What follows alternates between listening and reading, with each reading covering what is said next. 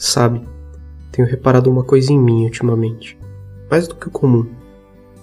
Tenho me permitido ser mais espontâneo nas minhas ações. E percebi com isso quanto não me acolhia.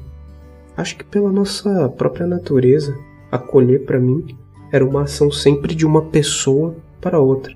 Então eu nunca pensei na hipótese de me acolher. Mas nas minhas buscas e nas minhas práticas atualmente eu tenho exercitado me autoacolher. Decidir isso foi fácil, tem sido difícil é de fazer, de aceitar e respeitar. Da mesma maneira que o ato de acolher é bem simples, ele vem carregado de uma humildade e de um respeito que, quando se trata da gente, a conversa é outra.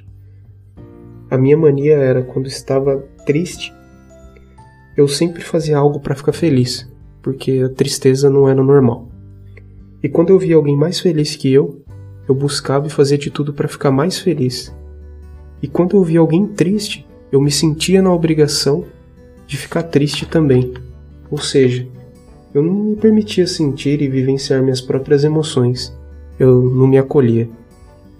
E é nisso que eu tenho travado minhas batalhas.